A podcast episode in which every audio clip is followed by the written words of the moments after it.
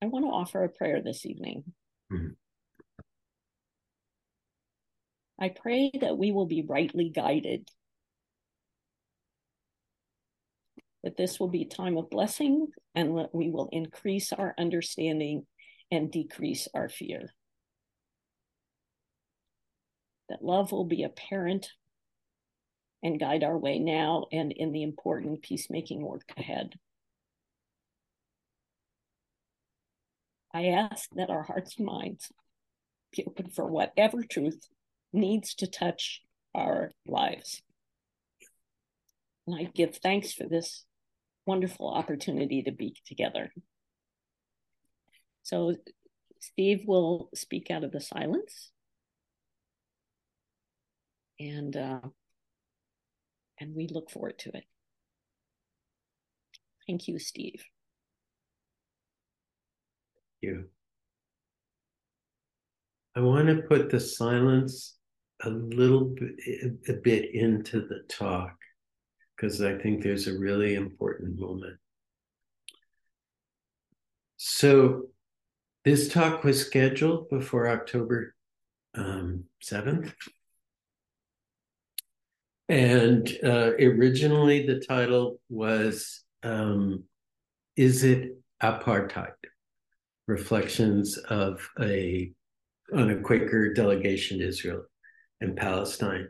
And that will be a significant theme tonight, but the shockwaves of anger, fear, horror that have erupted since the vicious mass murdering attack of Hamas in southern Israel and then the response of collective punishment to 2.2 million people in Gaza um, has just made this really, really a charged time. And I, I want to get to some of the background of what I think that of how, you know, why there's a need for uh, really working for peace with justice on the long term, as well as addressing the current situation. In the meeting at Friends Meeting of Washington, there is a newly married couple that is very dear to us in the meeting. One is a liberal Zionist Jew, the husband, and the wife is um, Palestinian American who graduated from the Ramallah Friends School that Chris mentioned. And they are in love and they travel to Israel and Palestine together. They talk a lot about it. And since October 7th, they have shared with a number of us the pain of being in love in this time.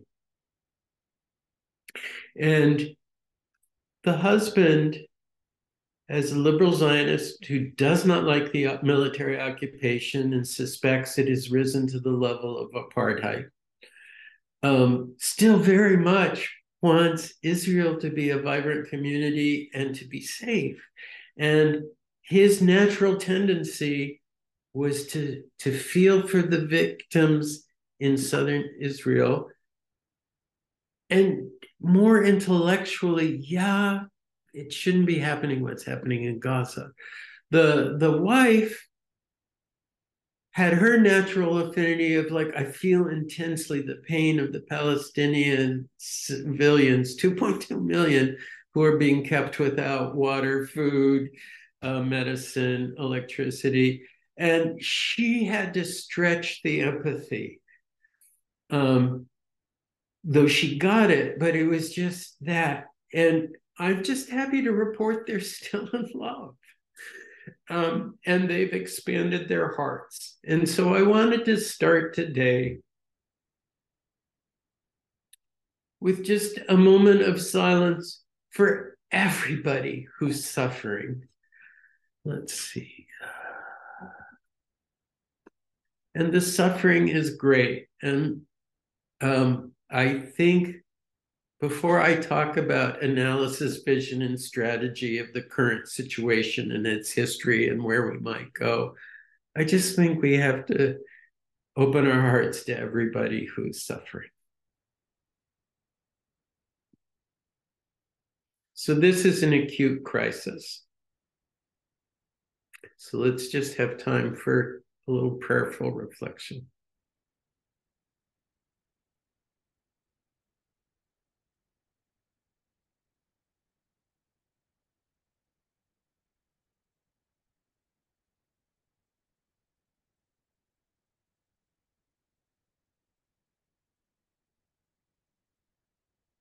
Thank you, friends. So, in the very challenging presentation I did of this um, in Montclair, where there was wide diversity and people had tried to cancel the talk at the library, I wanted to start with sharing common ground. And there's also diversity of perspectives among Quakers and interfaith people. So I think our analysis, vision, and strategy might be different, and we can learn from each other and our differences. But I think it's important to share the common ground. So I wanted to share the spiritual wisdom of a Palestinian village priest that we went, and he said something so lovely to the Quaker delegation. Um, he said, It doesn't matter if your name is Moshe, Mohammed, or Matthew but we are all beloved by God, and we all deserve to live with peace, security, equality, and freedom. And I think everybody in our group said Amen. And I think, regardless of the differences that we may have, I think this is pretty widespread. And so today at the Montclair uh, Library, I just asked people to raise their hands if they agreed with this statement. And everybody did. And that was a beautiful moment. And they looked around, and people who disagreed about a lot of things agreed with this. Um, and I used to think, you know, no country is perfect. There are countries that have horrible human rights records, get better, get worse. Um, and I used to think that Israel wasn't a perfect country, but I thought it pretty much embodied this, which comes out of the Jewish prophetic tradition and ethics, and, and was an ardent Zionist and a complete supporter of, of Israel when I was a teenager and 20. But more and more progressive um, Jewish friends of mine were going and spending long periods of time and visiting Israel and they came back talking about there's so much they loved about it. Just the immensity of Jewish culture was fantastic. But they were also really worried and they felt like that we had to seriously consider Palestinian rights. And I had not thought about that for a long time. And one of my friends gave me this quote from Moshe Dayan. And the more I've studied, I think this is the dominant message over time to Palestinians since at least 67 military occupation of the rest of the 22% um, of historic Palestine that wasn't Israel after the armistice in, in 48. Um, and I found this shocking. Um, and I'm just going to read it out loud. You can all see it. But he was speaking towards the, you know, in in public to a Palestinian audience. We have no solution. You shall continue to live like dogs, and ever whoever wishes may leave, and we will see where the process leads. And since 1967, we have seen where the process leads since October 7th we have seen it as an acute crisis of mass murder on, on, on, on both sides, but at very different scales. So the choice we have is more mass murder and seeking the negative peace of the graveyard where you somehow kill everybody who's your enemy um, and who might be in the future. This is not the Quaker way. The other choice of what now is to de escalate the current crisis, but go deeper and address the underlying conflict in order to achieve positive peace. And there's sort of three elements that major Quaker organizations around the world have really stood up for very clearly, and I'm grateful for their leadership. Um, first is ceasefire now. You know, just stop the mass murder. Second, the 240 captives that are now in Gaza, we have to figure out a negotiated way to release them safely. Um, and not endanger them with constant bombardment and keeping them for a long time in in Hamas's hands, not knowing quite what they would do. And of course, restoring humanitarian aid to 2.2 million civilians in Gaza who are being collectively punished, over a million being displaced. Um, there are factions within the current state of Israel that wants to drive everybody into the Sinai in Egypt and not let Gazans back. Hopefully that won't happen and other heads, wiser heads will prevail. So those are the three things that I think can help as we move and push you, you know, U.S. policy towards this, because the U.S. is the greatest enabler of the current um, atrocities that are happening in in Gaza and and some in the West Bank. But the fourth point, I think, is a really important one, and it gets to why our experience with Max and Jane for close to three weeks in June of this year uh, addresses. And this is the question of there's not really going to be peace and security with justice until we end the Israeli ocu- military occupation of the West Bank, Gaza, and, and East Jerusalem, and the apartheid system and negotiate a just peace. And there's a variety of formulas of w- what that could be.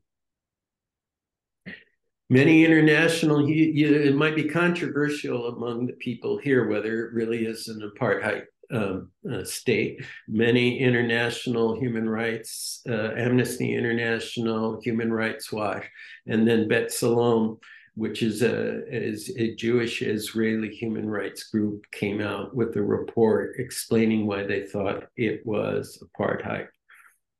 So I think it's important, whether you agree or disagree with that, what is the legal definition of the crime of apartheid under international human rights law? And I put on sort of the, the left of my screen the dictionary definition, and you notice it says South Africa. And South Africa was one form of apartheid, but there's other forms. In South Africa, it was a small minority that dominated a majority that it wasn't trying to drive away, but wanted to continue exploiting in perpetuity. Um, that's a different situation um, where, you know, part of the drive of political Zionism has been to take over as much land as possible in historic Palestine with as few Palestinians in it as possible. So that's a little different. But the common thread to whatever variety of apartheid is, is these three points, according to um, international law and human rights statutes an intent to maintain domination, a context for systematic oppression and inhuman acts. There's a lot of disagreement about this. These are some reports, you know, disagreeing with the analysis of apartheid, and then back when we came back in June, I think it was in a week or two that the House of Representatives had this very lopsided vote, saying Israel is, is not a racist or apartheid state, and only nine people in the House of Representatives said they thought it was. So, you know, one context of our trip, I think, is US Quakers and other people of other faith traditions going to the West Bank and then spending some time in Jerusalem and going to the north of, of Israel to sort of see for ourselves, you know, to see firsthand whether we agreed with the analysis of international human rights groups or whether you know we would have a different analysis. And I love this picture. It's our group with um, people from the Ramallah Friends meeting in the Ramallah Friends ho- meeting house that was built, I think. Um, and Jane and Max, it's lovely to have you on here. So when we get to the Q and A, if I get some of the facts wrong, you let me know. But I think it was built in 1910 during the world first world war i think it was taken over by the british and turned into an officers club so it was a bar and then after world war one they gave it back to palestinian friends um, but you can see the people from uh, the delegation we ranged in age i think from 17 to at least the upper 70s um, and it was a, a, great group of people. And in terms of this map, we didn't go to Gaza. Um, we were in the West Bank. We visited lots of villages, but spent a lot of time in Ramallah, some time in Jericho and in Bethlehem and Nablus. We tried to go to Jenin, but I'll explain why we we didn't get there. And then we spent a few days in the old city and around in Jerusalem, and then we traveled north um, through the Galilee, but also up to a kibbutz on the Lebanese-Israeli border. Um, and so we, you know, got some diverse perspectives from different people. Now, I just want to say that you know the obvious thing is why would Quakers go there? It's we have a long-standing uh, peace testimony. We care about human rights. We like resolving conflicts and, and being helpful. Um, we want to look at facts and understand situation. But Quakers have, as Chris um, suggested, we have real skin in the game for a long time for communities that exist in this tiny area of the world. And it goes back to US, British, and German Quakers supported persecuted Jews in a number of ways. And there's a great book for people who want to look at the, the German version of this. It's called Quakers and Nazis, a great book. Um, and then there's other books about US and British friends lobbying their governments, the Britain government and the US government, for mass immigration to the US and Britain of anybody who was endangered during the rise of uh, the Nazi regime in Germany and then as they expanded. And worked with Jew a coalition with Jewish groups um, the head of AFSC was asked to be the head of the coalition uh, for in U.S. Worked enormously hard to uh, get rid of the quotas that were limiting the amount of immigration, and they were ultimately unsuccessful. One of the reasons was the anti-immigrant um, bias of many people in America and during a time of just coming out of a, a depression. Another reason was flat out anti Jewish bigotry in the United States. Um, what I didn't know till about a few months ago was key Zionist lobbyists and organizations were lobbying against the US and Britain letting mass immigration to uh, have safety for Jews if that's where they wanted to go, because a lot of them didn't want to go to Palestine. Some did, some didn't. Other people wanted to go to to Britain. or Union. And I was just a little shocked that Zionist lobbyists were uh, p- pushing back uh, on this policy that like Quakers and many Jewish groups were doing. And then I in this book that I read, got some sense of that. So David Ben Gurion, for those who don't know, was a pre-state Zionist leader in Palestine, and he became the first prime minister of the new state of Israel. Kind of an amazing leader in a lot of ways, had enormous amount of chutzpah and strategic savvy, and put this together. But here's some reasoning about why Zionists would try uh, would try to block immigration to the United States or Britain. Here's what he said in 1937. If I knew that it was possible to save all the Jewish children in Germany by transporting them to Britain, but only half of them by transporting them to Palestine, I would choose the second. Nothing breaks precedence over saving the Hebrew nation in its land. And so the goal of an ethno nationalist state, as much as it pained him, was more important, even if it cost half of the Jewish children's lives. And that's that's sort of understandable, but really troubling.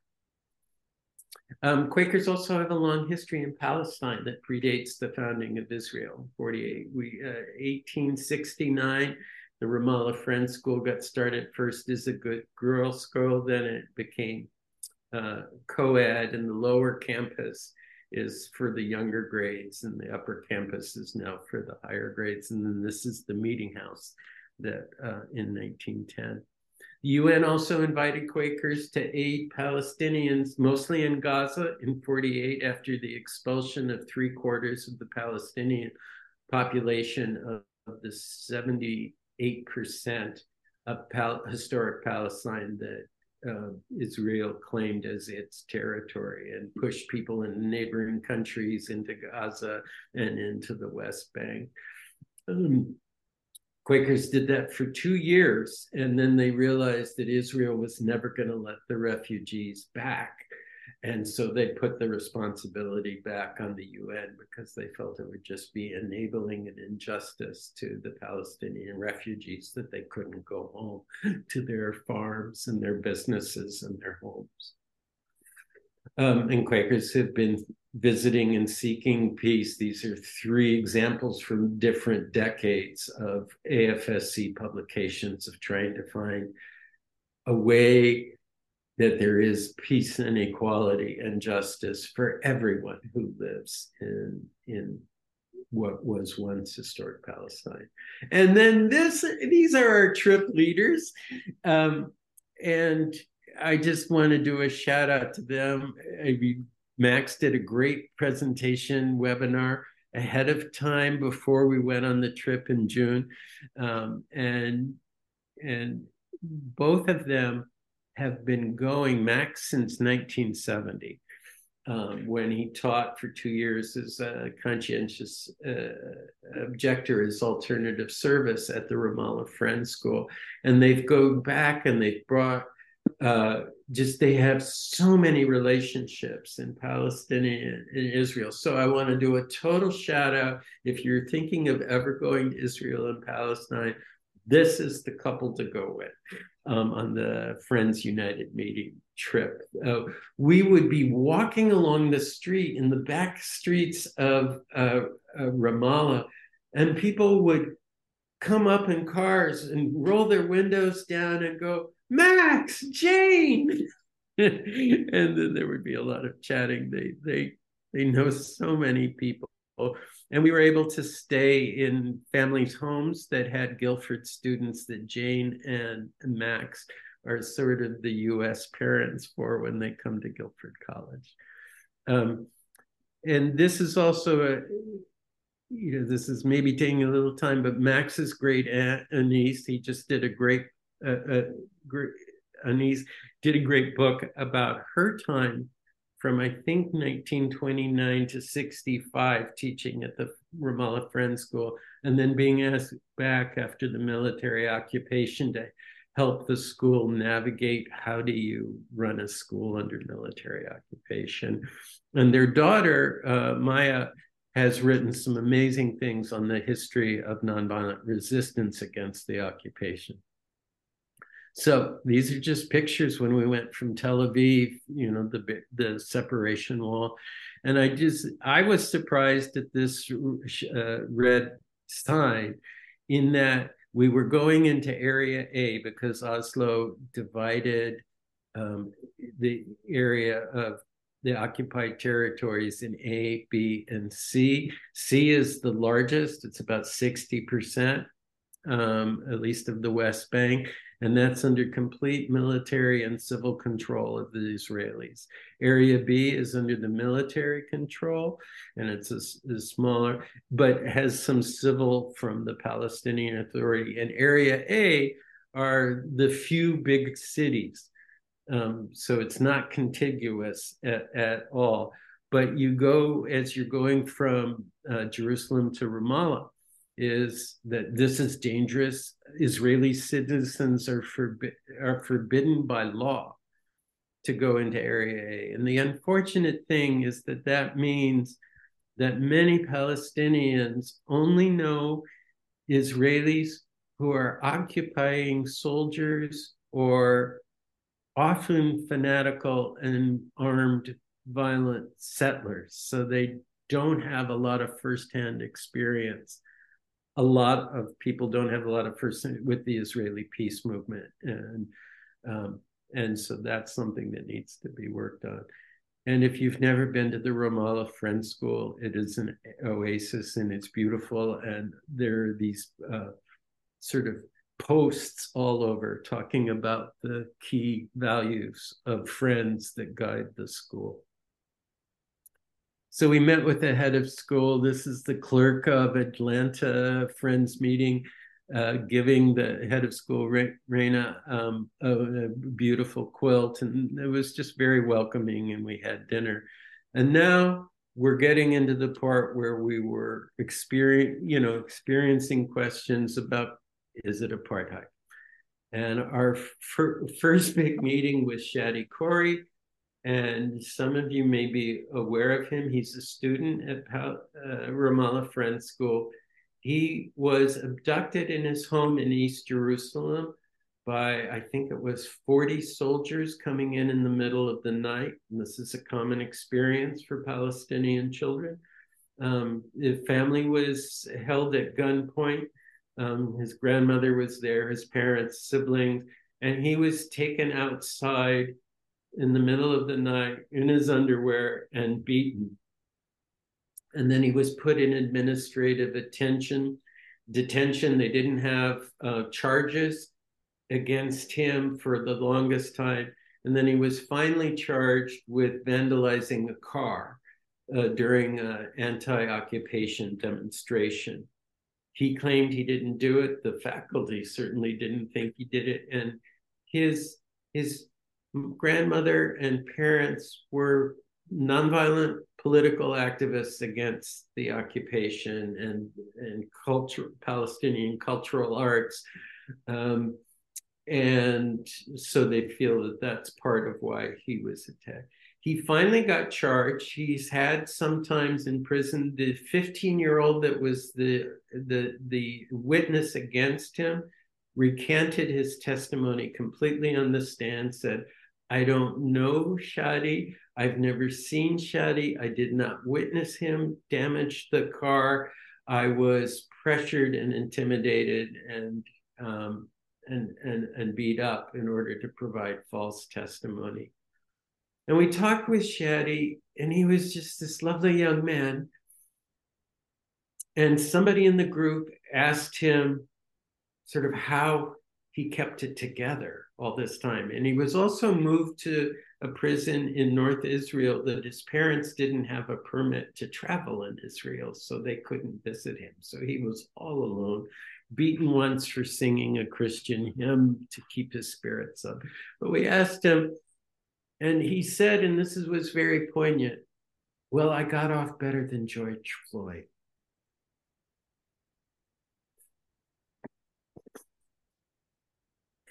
We also asked him kind of what kind of work he wanted to do. And it was soul crushing when he said, I used to want to be a human rights lawyer, but now I think the law is just a lie. Um,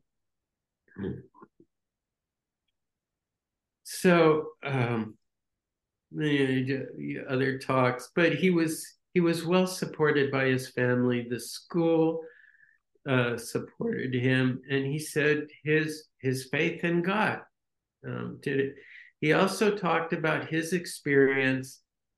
You know, it's like it wasn't unusual. He knows many Palestinian kids who have this.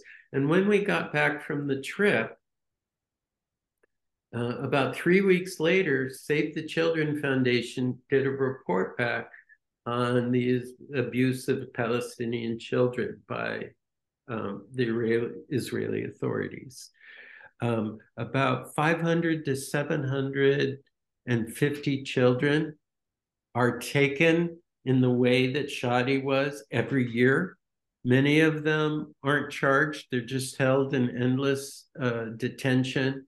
And then these are some statistics from the report, a graphic that sort of does it of, of how many of the, of the, pe- the kids that they interviewed, what their experience. 16% hit with guns and sticks, uh, 70%, or 69% reported being strip searched, 42% injured, including gunshot wounds or broken bones, and Shadi had broken bones, um, beaten after detention, um, and 65% re- uh, arrested at night, which is sort of part of, you know, sharing the, you know, spreading the, the, the terror of you cannot even be safe in your own home. So that was on our mind on the first night that we were there together and but we woke up hearing gunshots about a mile away and three or four explosions. And it turns out there was a house demolition very close to the lower campus. And so we went to the lower campus that day. This is the the principal of the lower school. And she was informing us of what she knew and she burst into tears because her son had been in the restaurant underneath um, where the the apartment that was blown up um, and there were about like a hundred soldiers with rifles. There was shooting in there before they set the explosions. And her child was uh, hiding underneath a table in this little restaurant and finally came out and put his hands up and said, I'm a Christian and I just want to go home. And there were guns trained on him, and the IDF soldiers said, Run, run fast. And he ran and just hoped he wouldn't be shot because some people were shot. We then went to it to the house demolition, and so you can see the Coca-Cola sign is where the restaurant was. Um, and the other thing the principal said is that when she was crying is this just there's just so many stories like this. And so here we are in area A, Ramallah, and this is common that if somebody's picked up suspected for a crime and and like a violent crime, which uh, the uh, and this is where the family lived of the person who was picked up and suspected of the crime. Um, they call up the Palestinian Authority and say, We're going to do an incursion into, into your area, remove your police and security forces from the neighborhood. And the way the PA is structured is they do that. They don't protect Palestinian citizens very well from these armed incursions. So 100 people came in, there was shooting, um, and then they blew up this house, which you know was the the with the family's house. And this is the delegation just talking with neighbor people about what they had seen and what they experienced. Um, and there's some rocks here that were thrown at the soldiers, and you know the kids don't feel like the PA is going to help them. And so it's kind of a David and Goliath moment. And then here are kids um, cleaning up the blown up apartment. And I find this very beautiful as they put out a plant for everybody in the neighborhood to see. And there's an Arabic word, samud, which means steadfastness or resilience. And just like we're here, we're going to stay here, um, and we're going to make the best we can of it. We met up with journalists um, who, of course, um, the, the men on the right, I think Ashraf, if I'm pronouncing his name right, is like an old family friend of Jane and Max's. And he, I think he was a graduate of the Ramallah Friends School. And he described the whole thing about house demolitions, which are very, very common, that anytime a suspect is picked up for uh, what is considered terrorism or, or, or doing something like that, it is routine policy to blow up the family house, which is collective punishment and illegal under international law. Um, he talked about uh, he talked about two journalists were shot, one in the stomach and one in the head. The journalist in, shot in the stomach um, was in okay shape. The person in, shot in the head, we'd never, I think, found out. Maybe Max knows and, can, and Jane knows who mentioned, but he was in the ICU in critical condition with brain injuries. Um, and then the Palestinian press is often targets. We walked back to campus and we went by this monument for Shireen Abu uh, Akleh, um, who was assassinated by the IDF when she was in full press uniform. And a number of Palestinian journalists have been killed. Now, a next important thing, and this is a very hard story, I'm putting kind of sort of front loading the the violent parts of the story is we went to Hawara. And for those of you who haven't heard, but many probably have, in February of this year, after the new Israeli government, the most extreme right wing, openly racist, where ministers have been um, charged under Israeli law for being terrorists, um, um, are now key ministers in the government in defense. And then Smotrich, who's finance, but also is in charge of the settlements, describes himself as a fascist homophobe. And uh, and um, is in charge of illegal settlements in the in the in the West Bank. And we went to this town because in February there was a pogrom that I think about 250 settlers marched into town with battalions of uh, IDF soldiers protecting them. And they were shooting into buildings. They started homes on fire. They burned cars. There were cars and they were terrorizing people. And we talked with the, the, the, mayor and the, the woman who's speaking here was sort of the public relations person of of the village. And they told us this story, but the woman broke my heart the most because she talked about the impact on the children and the fear, and how even if their house wasn't burned badly and it was able to be fixed, they didn't want to go home because it was such a scary place. Um, that same day, we were going to go to Jenin, but it was the first time in 20 years that there were rocket attacks paid for by US dollars on uh, a refugee camp in Jenin. Um, and uh, a lot of the, the the weaponry and stuff is is bought by the money that's given to Israel, bought by U.S. Uh, military things, and so it was just unsafe to go Jenin. We went close by to Nablus, uh, which is was on edge. You could tell the city was on edge. Um, and you know, our tour guide told us about the this Palestinian prison that imprisons many Palestinians on the behalf of um, the state of Israel. And there's a sign here, which I just think we need to know as real, is that a lot of people do not feel that they're protected by the Palestinian Authority and there are armed militias. Then there were certain part of the old cities in Nablus where there was here, and at one point, our guide said we have to go, and we, we left the old old city. It was just a very tension um, time. Uh, one day later, this is a highway that we went by and a gas station and convenience store we went by after the attack on Jenin, two Palestinians killed four Israeli settlers, uh, and a settlement um, is really close to here. It's um, uh, you know, I don't know the exact motives. I think there's a possibility it was sort of retaliation. Both of the Palestinians were shot and, and killed um, as to, you know, to protect harm from additional um, settlers. The next day we met um, with Mustafa Barghouti. With and there's so much to say about this guy. I, I he um, is the head of the Palestinian Medical Relief Society. He is a doctor.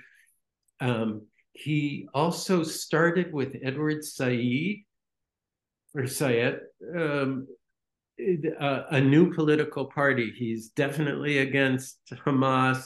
He doesn't support the Palestinian Authority. And he told us that the, the polling suggests about 20% of people in Palestine have some sympathy for Hamas. About 20% have sympathies for the Palestinian Authority and the Fatah party that dominates that. But 60% feel incredibly unrepresented and he try, he's trying to build this new party, even though there haven't been elections since 2006. Um, but he was also a medical doctor. And in terms of this question of is it apartheid and does this need to be addressed before everybody can be secure, is as a doctor, he told the story of if you're if you get cancer in the West Bank, there's no cancer treatment available. You would have to go to a hospital in Jerusalem. That requires getting uh, Israeli permits to do it. Um, and, and so I think he said that 40% of the people are declined. They're just not allowed to go to Jerusalem and go to the hospital. The other 60%, which is good news in that it's at least a majority, can go under very strict conditions and they don't go anywhere but the hospital. Um, and they have to pay four times as much as Israeli citizens who go to the same hospital. And so I think you can make the argument there's two different kind of law structures for the people from the Jordan River to the um, Mediterranean Sea. Um, he was interrupted while we were meeting with him with phone calls. And it's unusual to have a meeting where the person who's speaking and answering questions is picking up the phone calls.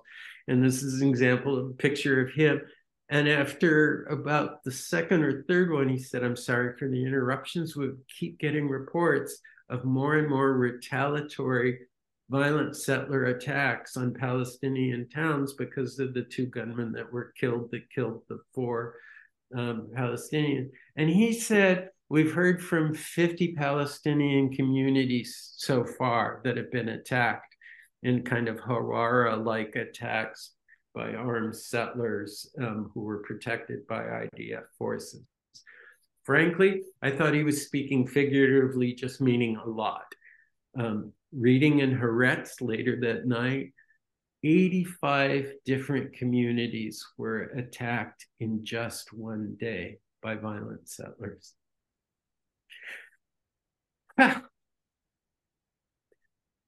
so that's in response to violent actions on the part of the Palestinians. We went to the, visit the Tamimis in a small village um, and they are have a long history of doing nonviolent resistance to the occupation.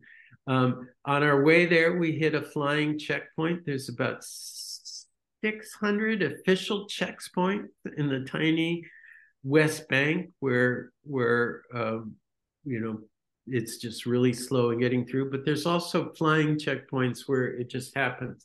This was near just a few days before, IDF soldiers at a flying checkpoint started shooting at an unarmed Palestinian family in a car. Everybody was wounded, and a two and a half year old child died. Um, and this was on our way to the Tamimis. We, our, our guide took us out of this, and we went a back way, and then we visited these people. Um,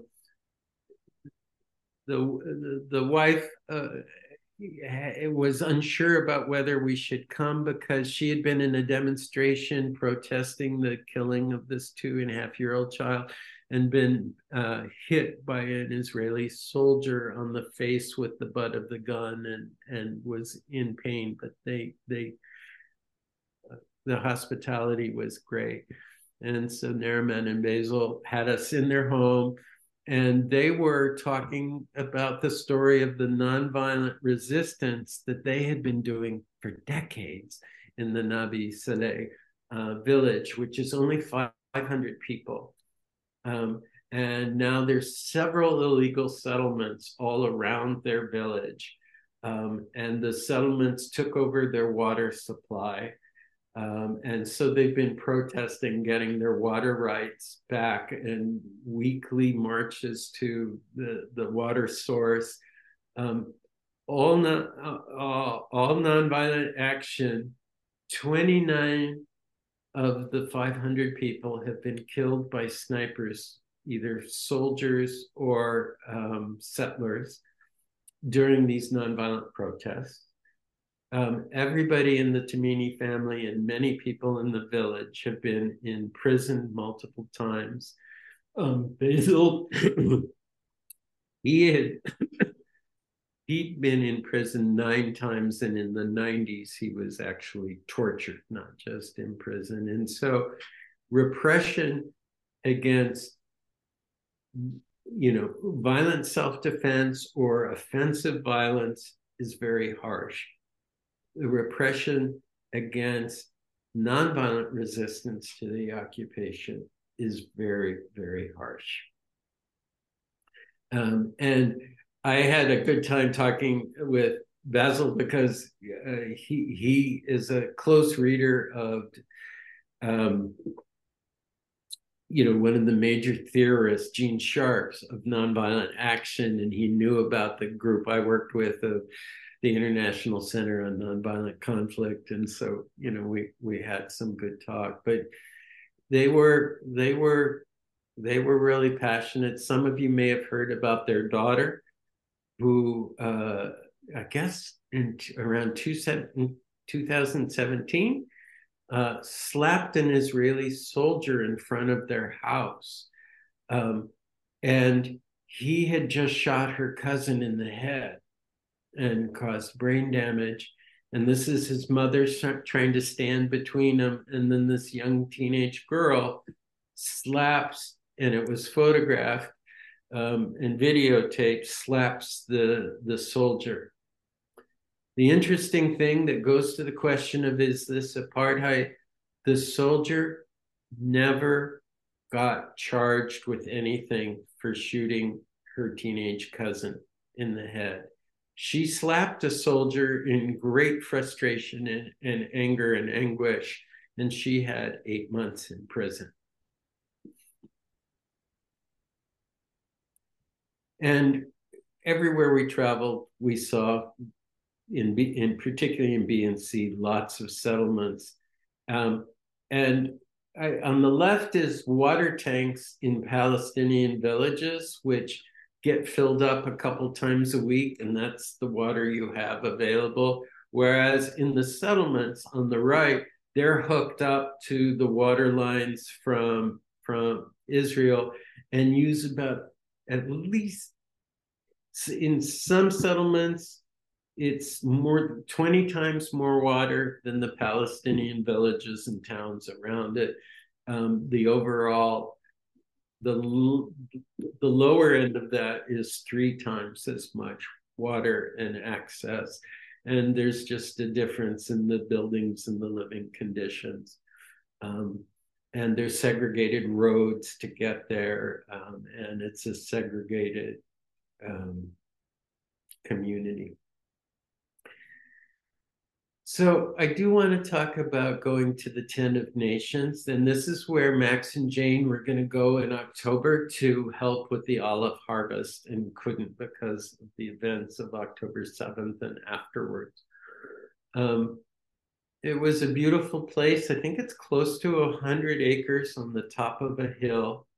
And we met um, you know, the, one of the key members of the Nasser family, and he told us this story in the old cave where you know his his sort of grandfather when they bought this is they registered they bought this land and registered it under the Ottoman Empire. So that was before 1918 then when the British mandate took over they went to the office and they registered uh, it there. Uh, in uh, after 48, when the state of Israel came in, and then Jordan was uh, taking care because this is outside of Bethlehem. It was the administration of the remaining Palestinian territories. He registered it there. And then in 67, after the military occupation in, and Israel then controlled all of historic Palestine from the river to the sea, um, he's still in court. He's still in court trying to get um, a, a, registered land title. And because he's in Area C, he can't connect up to the water grid, so they just rely on their well. Um, they can't connect up to power lines, so they run completely on solar power, and they can't get building permits to add new buildings. And uh, you know, there's so there's the violence, but there's also the different rules of what's possible.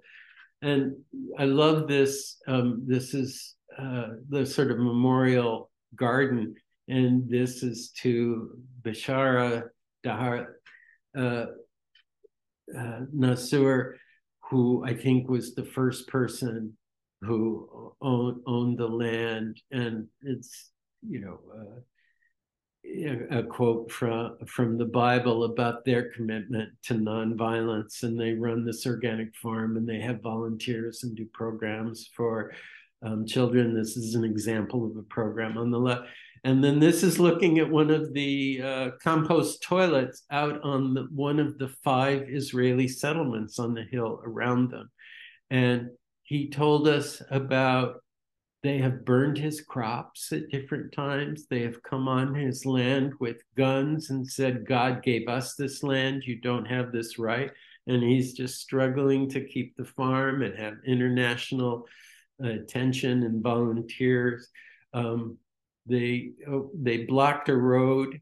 I guess I didn't have a, a thing the by the settlement, so we had to park and then go over a barricade and then walk about maybe a half mile to get to to the farm but they have back roads to get their produce out through um, palestinian villages but they're not allowed to go out the main paved road um, near the settlements because those are are more segregated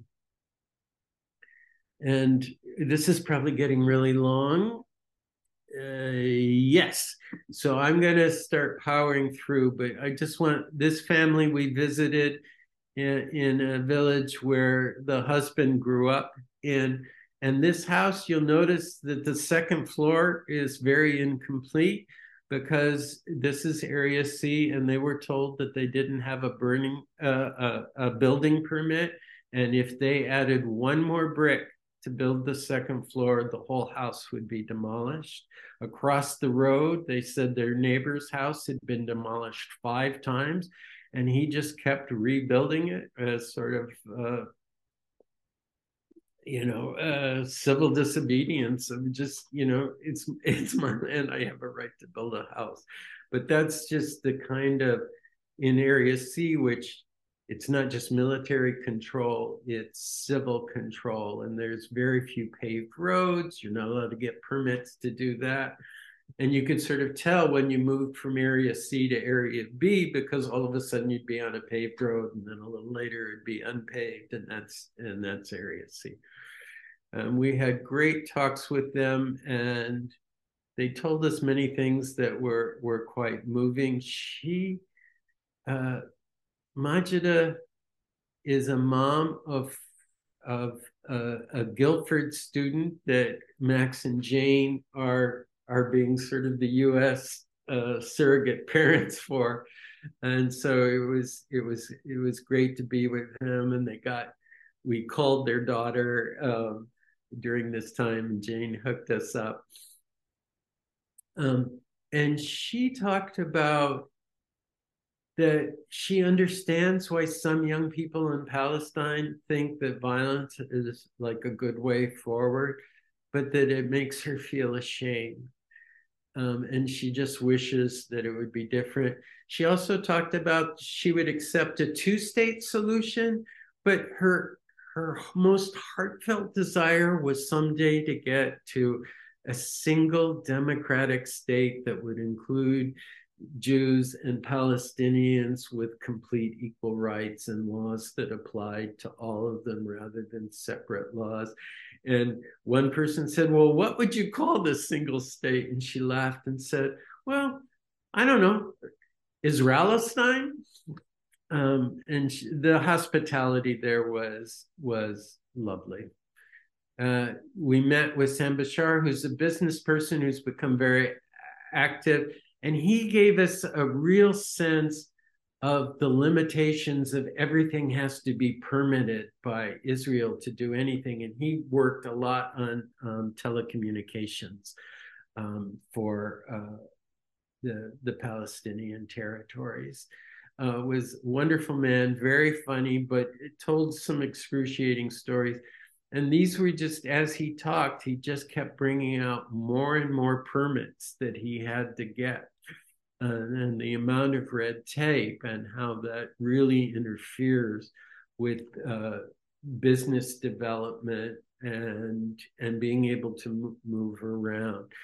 Um, and if people have more questions about some specifics, we can talk about it. But it was real eye opening that it's not just violence, but there's just so much administrative red tape where there are just different laws depending on whether you're Palestinian or or or, or Israeli. We had a visit with the prime minister, and we pushed him hard. He was a good guy. He, I guess, is friends with Max and Jane because Max and Jane, of course, know everybody. Um, uh, but it was a it was a good talk, and he was, I think, a pretty decent guy that was in a very tough place. Uh, and, but at one point he said, you know, I don't believe in violence. Funerals beget funerals. And then a Methodist minister who was with us oh, said, um, well, from your lips to God's ear.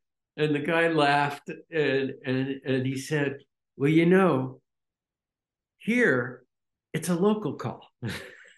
To God.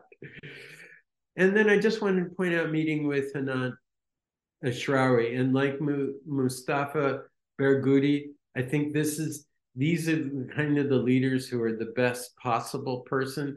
And she was negotiating a peace deal in uh, the the 90s in an open uh, international confab and wanted to solve the problems. And the PLO went behind her back and no, negotiated the secret agreements of the Oslo with a completely different strategy of we just set up an administrative framework and then five years down the line we'll try to resolve the actual issues. And she had her and she had worked with the PA for a while but left because she thought it was corrupt and undemocratic. Um, and so she's working with civil society and is a uh, proud graduate of Ramallah Friends School. And it was fascinating talk with her, so insightful. And there really are some great leaders um, who are trying to do good work um, in the area. And then we went to Jerusalem and spent time in Israel. Um, I'm over time, so I think we may be at a point where we can I would just be adding evidence about why this adds up to um, apartheid. But I'll just do some quick things.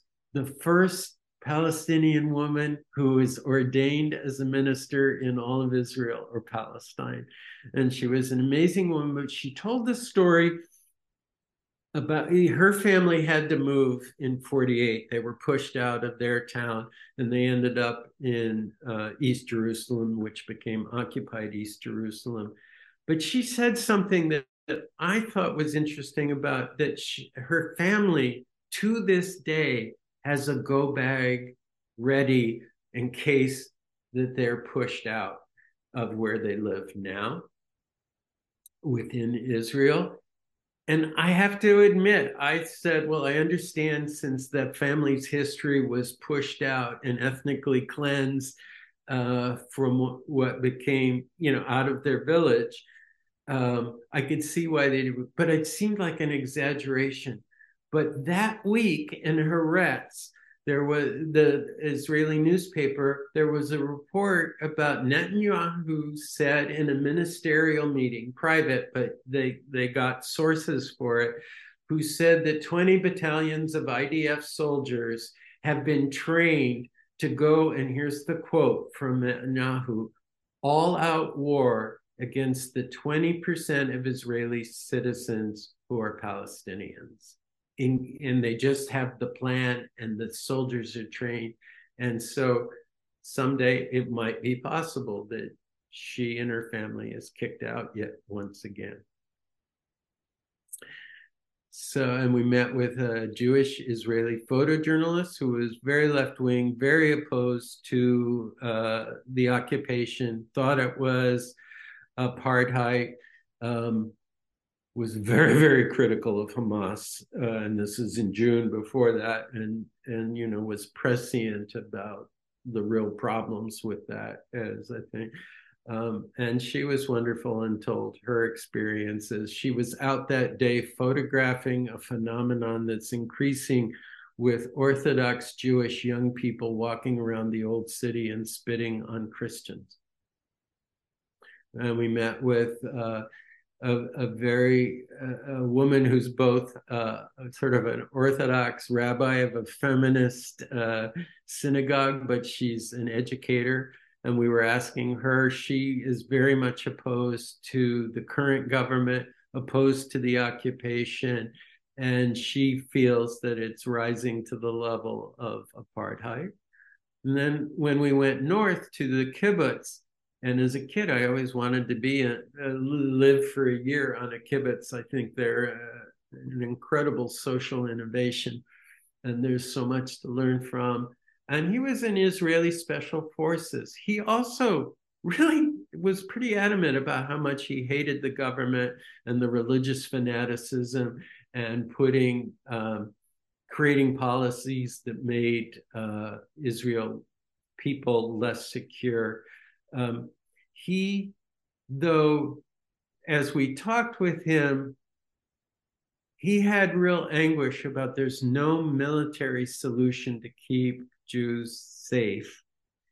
And yet there needs to be a defensive capacity, but he said there has to be a political solution. He made a distinction between Palestinian terrorists and the larger civilian population who weren't, and that there had to be some sort of deal but I don't think in talking with him that he would describe it as um, apartheid.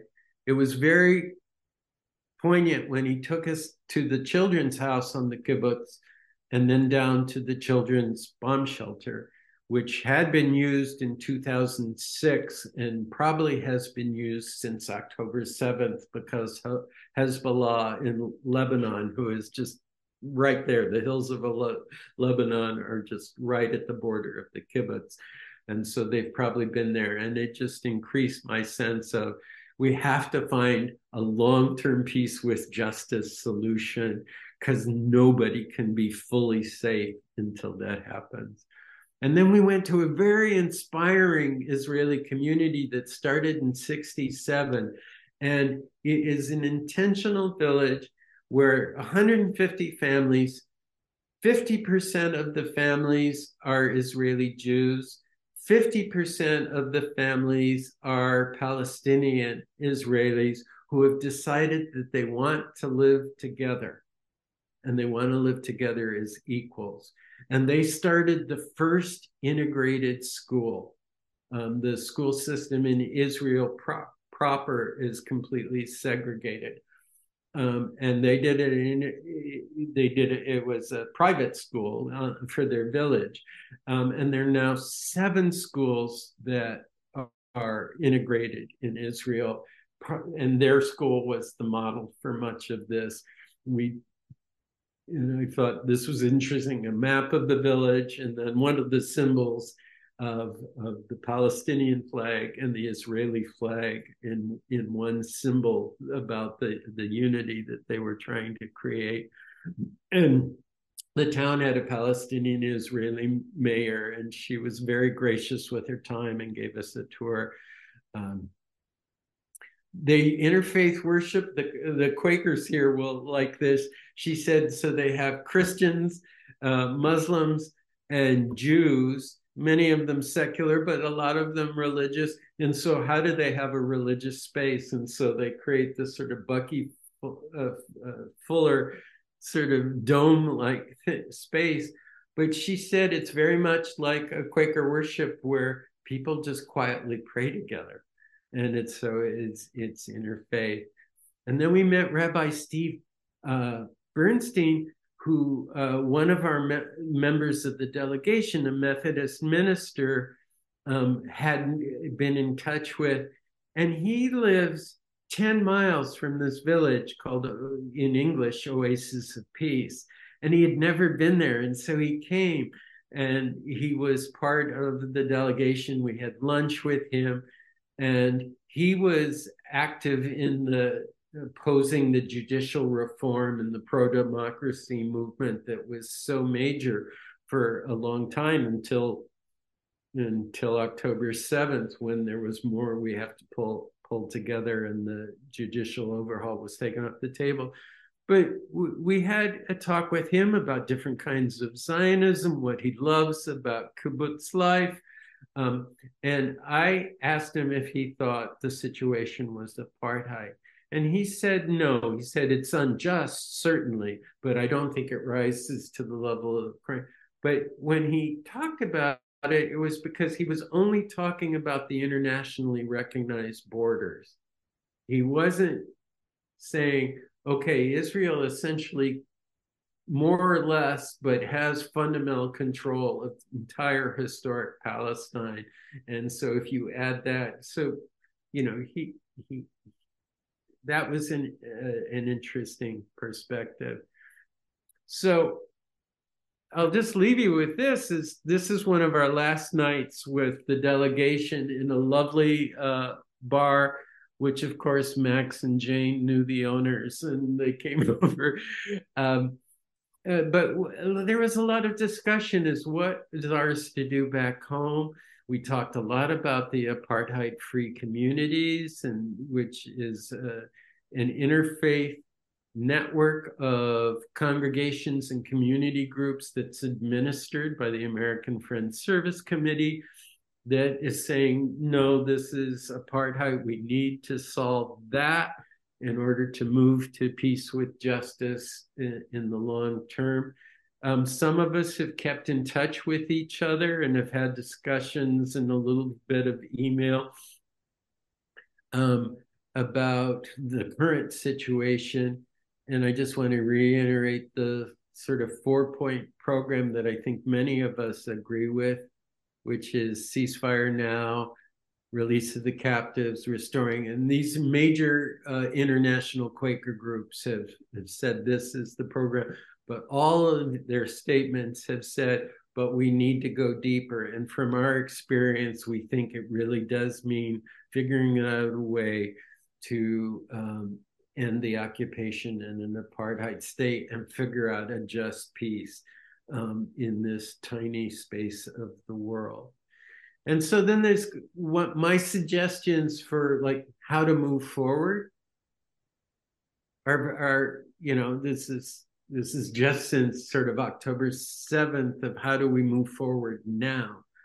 Um, I think I think it's really important to stand up for respectful dialogue, and free speech, and democratic debate, particularly after I was in a capacity auditorium today at the Montgomery Montclair public library where seven, maybe 25% of the audience were standing up and screaming at me and and uh, trying to interrupt and you know calling me an anti-Semite for the information that I presented um, and that it was nothing but hate speech and lies and um, so I, and there's a lot of repression right now for people who are trying to speak up for uh, Palestinian rights as part of the long term solution. The second thing is, I think it is so charged right now. We need interfaith Jewish, Muslim, and Christian unity to oppose both anti Jewish bigotry and anti Arab, anti Palestinian um, the country. Um, the Washington Interfaith Network, which uh, the Friends Meeting of Washington is, is in part, uh, is focused on like local organizing around justice and housing issues, but they had to bring their people together um, about three weeks in after October 7th. And we didn't all agree, but we had rabbis and imams and lay people and ministers um, sharing prayers in Arabic, in English, in Hebrew, singing songs together, and saying, whatever our differences, we do agree that equality and social justice is imperative and that we are skeptical of that the, the myth of redemptive violence is going to get us very far towards peace with justice. And that was a beautiful moment. I cried all the way through that. Uh, you know, 100 people in the basement of a Catholic church. I also think it's really important to protest and lobby for better U.S. foreign policies around the three immediate de escalation. And I just want to do a shout out to groups like G Jewish Voice for Peace, If Not Now, and the Center for uh, Jewish Nonviolence. They are taking such a brave leadership role. They are losing friends and family to do it. They are trying to deal with the grief because they lost people on October 7th. Some of them have people who are in Gaza as captives, and they're still going, but that does not justify the collective punishment of what's happening to 2.2 million Gazan um, civilians. And so they hold so much, and they're doing such creative work and I really, you know, for Quakers and other Christians who are on this, it's like, I really think we need to have their back um, and be really supportive and engaged on that because um, there's a lot of hostility to to them, as I saw earlier this afternoon. Um, and I I think having consider your congregation or organizations you're part in to look at whether you want to be involved in the apartheid free communities network. And here's the pledge and it may be controversial but i think it's worth thinking about does your congregation or your organization? I don't think it's that controversial to say our commitment is to freedom and justice and equality with a focus on palestinian people who even obama said you know their lives are intolerable um, but also bigger for all people, and that includes Israeli Jews. We oppose all forms of racism, bigotry, and discrimination and oppression. That's really imp- uh, so important because these things are interconnected. But then we declare ourselves an apartheid free community. And then to that end, and this is where people will have to really discern together whether this makes sense for them is we pledge to join others in working to end all support to Israel's apartheid regime. Um, and, you know, the settler colonialism and military occupation. It's not the only place in the world, but it's the place where the US taxpayers give about $4 billion a year to keep these policies in place. And now, given the war against Gaza, um, um, I think the Biden administration is pushing 14 billion extra dollars on top of that. Um, and so we have a lot of work to do, and the US has a real big role to play. And then these are just some rethink, uh, you know, apartheid free. There's where you could go for that. I think people should really take a look at Jewish Voice for Peace if they don't know, because there's a lot of sort of slanderous and libelous things that are being said. They're being demonized in many parts of the US Jewish community, um, but they're a pretty amazing group. And I think it's worth it. And I want to do a big shout out. I encourage you, whether you're Quaker or not, you could go on the the trips with Max and Jane and benefit from the contacts they have and their wise wisdom and their care, which was just beautiful. Um, and so I wanted to put Max's um, email up. And then, you know, if people want to dialogue further, have disagreements, have questions beyond our time here, um, I'm I'm totally willing to chat with people, and you can contact me from email. And just a, a plug: this is the Pendle Hill pamphlet I did in 2017 about my own journey from being sort of an unquestioning Zionist to becoming more concerned about Palestinian rights and thinking that there's no real good future for Israel until there's really equality, freedom, and, and justice for everyone between the river and the sea. And with uh, that, we can just open it up to questions and I'll stop sharing my screen. I'm sorry that went over long. It's hard to put three of the most intense, gut wrenching, inspiring, and heartbreaking weeks of your life into a one hour presentation. But thank you all so much for coming and the organizers of this. And it's great to speak to a lot of New England Quakers because in my heart, I'm still a member of Putney Friends meeting and love to go to annual sessions. And Max and Jane, it's so beautiful to see that you're here and to see your faces. Thank you so much for your ministry and your gifts.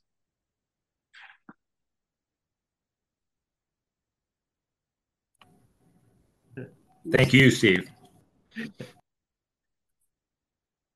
Yes.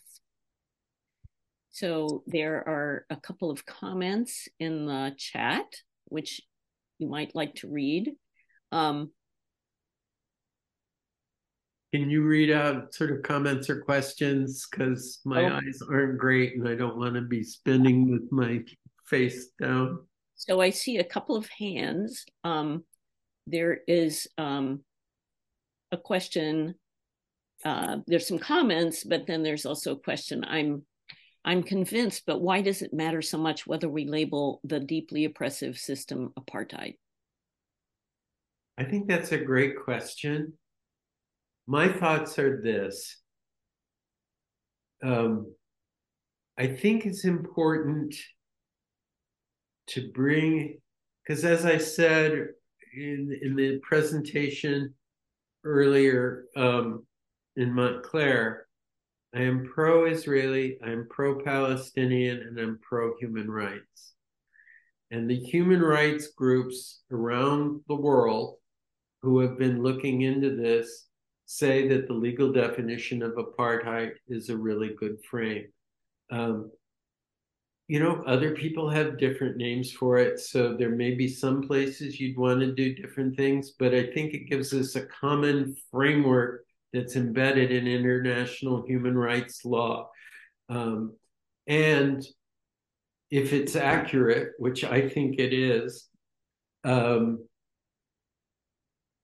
you know, given the international civil society doing pressure on South Africa not to disappear as a country, but to reform itself and be more just and democratic. Um, I just think that, you know, that was a successful struggle. So by talking about apartheid and knowing, even though South Africa has a million and one problems still, but it made this big leap uh, to uh, you know a more inclusive, multicultural democracy. And so there's, I also think by labeling it apartheid, um, to the degree it's accurate, which again I think it is, it also has that echo of a historic long-term struggle that made a major breakthrough for human rights and, and freedom and reconciliation of communities. Oh, thank you. Um, so I think I'll go to a hand. Um, Bill? Yeah, uh, in South Africa, it took a Hugo, uh, sorry, Hendrik van der Merwe to uh, create connections between de Klerk and Nelson Mandela. I don't see that person uh, clearly in Palestine or Israel, but it is interesting that uh, one of the people that uh, has been trying to do that is Ali Abu Awad, who was originally uh, a militant and ended up as making a commitment to nonviolence and is about uh, 20, I think 20 years ago. Uh, it would be very interesting to know what more has come out of out of that strain. And mm-hmm. just one, uh, yeah, Ali Abu Awad. Um, Great. Talk, I'm talk, not familiar with that, so thank you uh, for that. There's a, a Jewish Quaker from Canada who wrote an amazing book interviewing hundreds of Israeli anti occupation activists and hundreds of Palestinian anti occupation activists who had both committed to nonviolence. Um, I'm trying to remember the name of the book. I think it's Palestinian and Israeli Resistance Against the Occupation. It's a big, thick book, but it's just story after story. And in it are many people who um, like it's understandable that the Jews wouldn't want uh, who were fighting against the occupation wouldn't want more Jews harmed, and so their nonviolence was was obvious, but they're they're moving towards understanding the the unjustness of the situation and wanting to create a future based on justice was very very moving.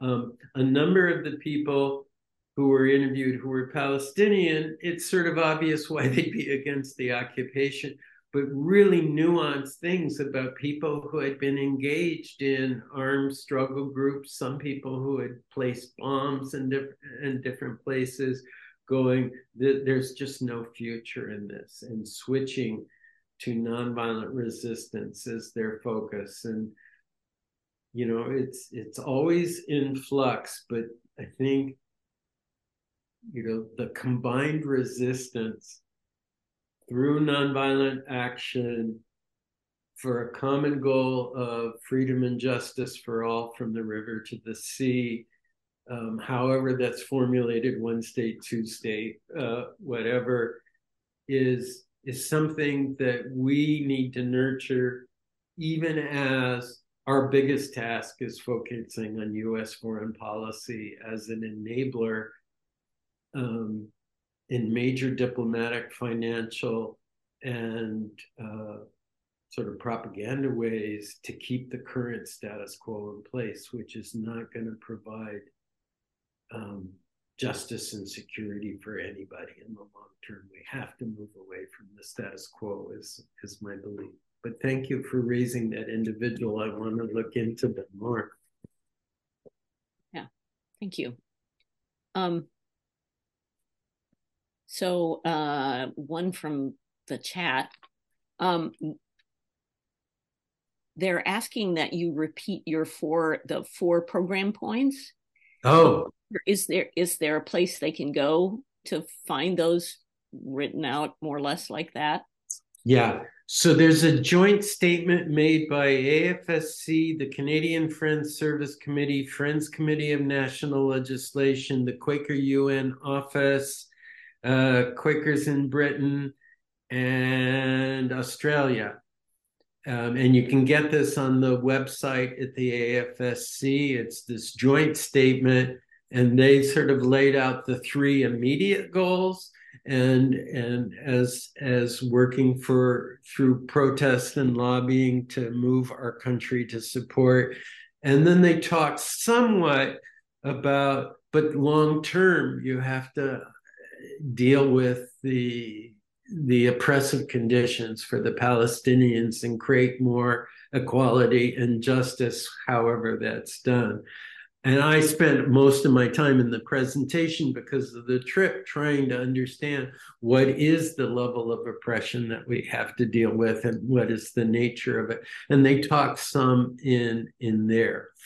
Um, but anyway, the four things ceasefire, uh, release of captives, uh, and restoring full humanitarian aid to Gaza um, are the sort of the immediate things. And then the fourth demand or, or intention to move on as, as, as people of goodwill and faith is to try to understand the political dynamic where there are relations of uh, you know oppressor and oppressed even though um, the jewish community has historically been so harmed by christian anti-semitism by discrimination by the pogroms in eastern europe and then the rise of nazism certainly but also by the supposed allies who weren't allowing enough people to escape their situation because of their own anti-Jewish and I really understand a lot of the motivation for um, Zionism is just you can't trust Gentiles; they let you down over and over and over. You need a, a space that you can defend, um, and it hasn't generated.